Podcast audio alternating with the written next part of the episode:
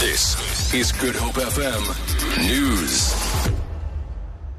The Breyten Breytenbach Centre at Wellington has paid tribute to the late Afrikaans writer Winnie Rust. 77 year old Rust was found dead in her home by her husband yesterday. She was found on the kitchen floor with injuries to her face. Her hands and feet were tied. Police are looking for her killers. The centre's manager Theo Kemp says Rust's sudden passing is a shock.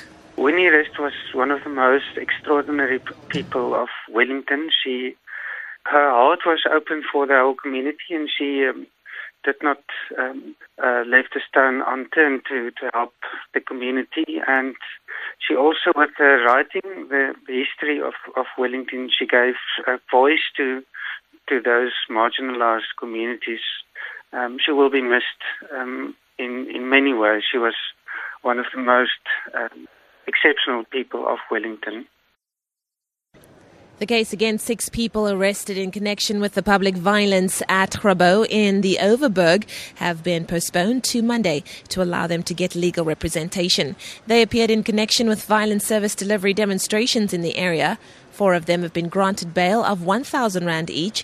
Another has been granted 800 Rand bail. The N2 near the area remains closed to traffic. Mlamli, Mlamli rather, Maneli reports.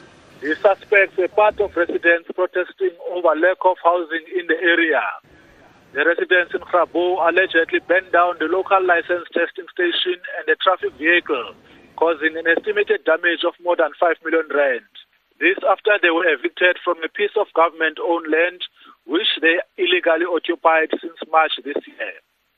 On Monday, they took to the streets in protest after they were informed by local councillors during a community meeting that their shacks will be demolished.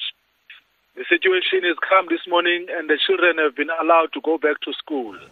Mlamli Maneli, SABC News, Grabouw in the Overberg. A member of the Rhodes Must Fall movement has accused the University of Cape Town of targeting its leaders. The Western Cape High Court yesterday granted a final court order barring five members from the campus. They were allegedly involved in incidents of violence and vandalism during recent demonstrations. The students will need permission from UCT Vice Chancellor before entering the premises. One of the accused, Chumani Maxwele, says he was not on campus when the vandalism occurred.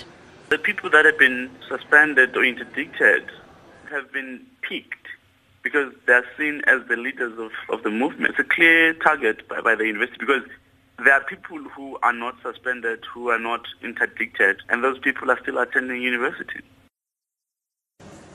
And finally, the Competition Commission has welcomed the settlement reached between Premier Foods and civil society groups over the country's, or rather company's, participation in the bread pricing cartel. The Commission says the settlement brings to an end the long-standing civil claim brought by the victims of the bread cartel for damages suffered as a result of Premier Foods' participation in the bread cartel. Constitutional court proceedings have not been withdrawn. Premier Foods makes blue ribbon bread and owns brands including Snowflake and Iwisa. For Good Hope FM News, I'm Leanne Williams.